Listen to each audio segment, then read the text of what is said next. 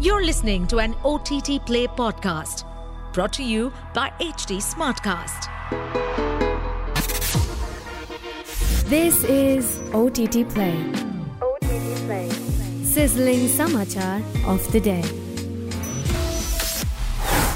Welcome to another episode of your daily entertainment news. I'm your host Nikhil. News first from Hollywood. Warner Brothers Discovery has unexpectedly cancelled the animation live-action hybrid film Coyote vs. Acme featuring John Cena, even though the project had already completed principal photography. This marks the third time in less than 2 years that the studio has scrapped a project post-completion. The film, based on Looney Tunes characters, had involvement from priority talent including Cena and Will Forte. The decision has sparked reactions from the cast and crew, with Cena posting a cryptic message on Instagram and director Dave Green expressing disappointment on Twitter. Other industry figures like Brian Duffield and Peter Atencio criticized Warner Brothers, with Duffield labeling the company anti-art. Despite positive feedback from test audiences, Warner Brothers Discovery chose to permanently pull the plug on the project, leaving the team devastated by the unexpected decision. Next piece of news, Netflix's film chief Scott Stuber has revealed surprising details about Greta Gerwig's upcoming adaptation of The Chronicles of Narnia. Contrary to the traditional one-movie-per-book approach, Gerwig aims to incorporate the entire arc of C.S. Lewis's beloved series into her film. One would imagine that The Lion, the Witch and the Wardrobe would be considered an obvious choice, but Gerwig and producer Amy Pascal are exploring a narrative form that spans the entirety of the Narnia saga. The Chronicles of Narnia follows the adventures of the Pevensie children in the magical land of Narnia, offering a unique perspective on growth and maturity. Stuber highlights Gerwig's deep connection to the Christian themes in Lewis's books as a key factor in her selection for this ambitious project. He also confirms that the project is set to begin filming early next year. Next piece of news, James Gunn's much-anticipated DC film Superman Legacy is set to resume filming in March 2024 after a 118-day hiatus caused by the actors' strike. The film, starring Pearl actor David Corenswet as Clark Kent and the marvelous Mrs. Maisel actress Rachel Brosnahan as Lois Lane, marks Gunn's foray into reshaping the DC Extended Universe. Following the success of The Suicide Squad, Gunn plans to bring a fresh take on Superman, exploring the iconic character in a world of heroes without delving into his origin story. The film is part of Gunn's vision to reboot the DC Universe, introducing a phase he calls Gods and Monsters. Superman Legacy is scheduled for release on July 11, 2025, as Gunn aims to revitalize the DCU with his unique storytelling approach.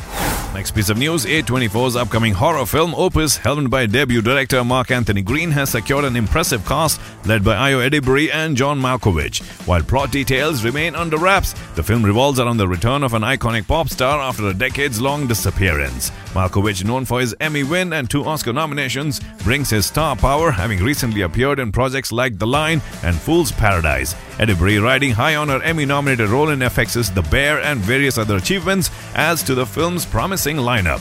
The supporting cast includes Murray Bartlett, Amber Midthunder, Stephanie Suganami, Young Mazzino and Tatanka Means, with talks of Juliette Lewis joining the cast as well.